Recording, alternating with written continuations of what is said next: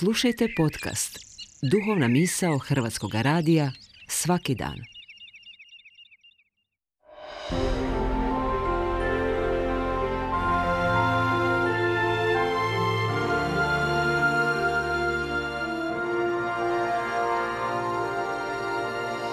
Duhovna misao. Urednica je Blaženka Jančić.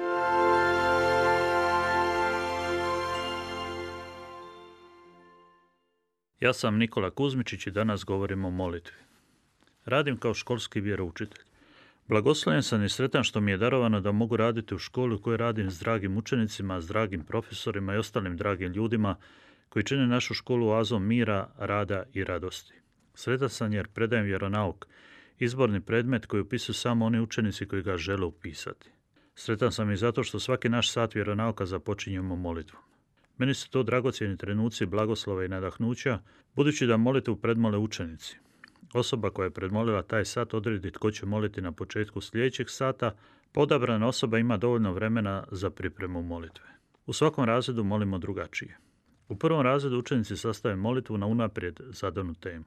Odmah na početku godine podsjetim učenike da katolička molitva ima tri oslovna dijela od kojih su prva dva obavezna, a treći eventualni prvom dijelu oslovljavamo ime osobe koje se obraćamo. Time želimo istaknuti osobnost molitve, njenu prisnost i činjenicu da je molitva uvijek komunikacija. U drugom dijelu je zahvaljivanje, prisjećanje ili konstatacija. Jedna stvar na koju sam zahvalno ponosan je činjenica da moji učenici nauče zahvaljivati Bogu. Treći dio je prošnja. Toliko prekrasnih zahvalnih molitava izreknu učenici na početku sata. Neke od njih koje su mi se učinile posebno lijepe i inspirativne čuvam i planiram ih jednog dana objaviti u posebnoj knjizi. Kad učenici biraju temu na temelju koje će izabran učenik sastaviti molitvu, potičem ih da ne budu prvoloptaške ili banalne ideje koje se očekuju kao teme molitve na vjeronauku. I onda se učenici razigraju te predlažu najšarolikiju paletu tema za molitvu. A meni je stalo da moji učenici shvate da baš sve na ovom svijetu može biti poticaj za molitvu, baš kao što nam sve na ovom svijetu govori o Bogu i može poslužiti za govor o Bogu. U drugom razredu učenici naprave molitvu u obliku PowerPoint prezentacije na temu po vlastitom izboru.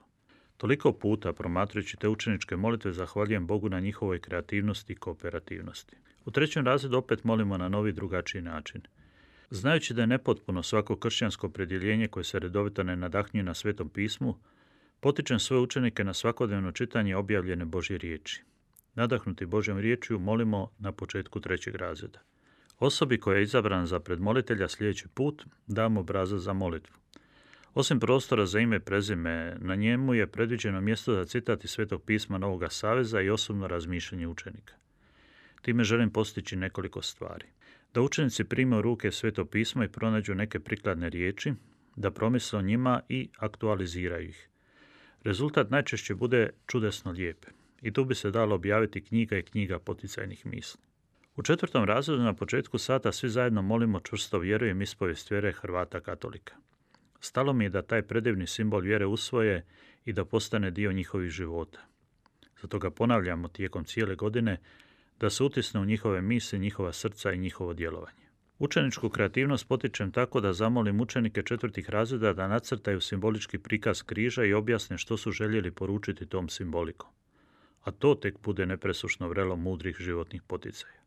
A ja zahvalam Bogu i ljudima, jedino što mogu je da na molitvu uzvratim molitvom.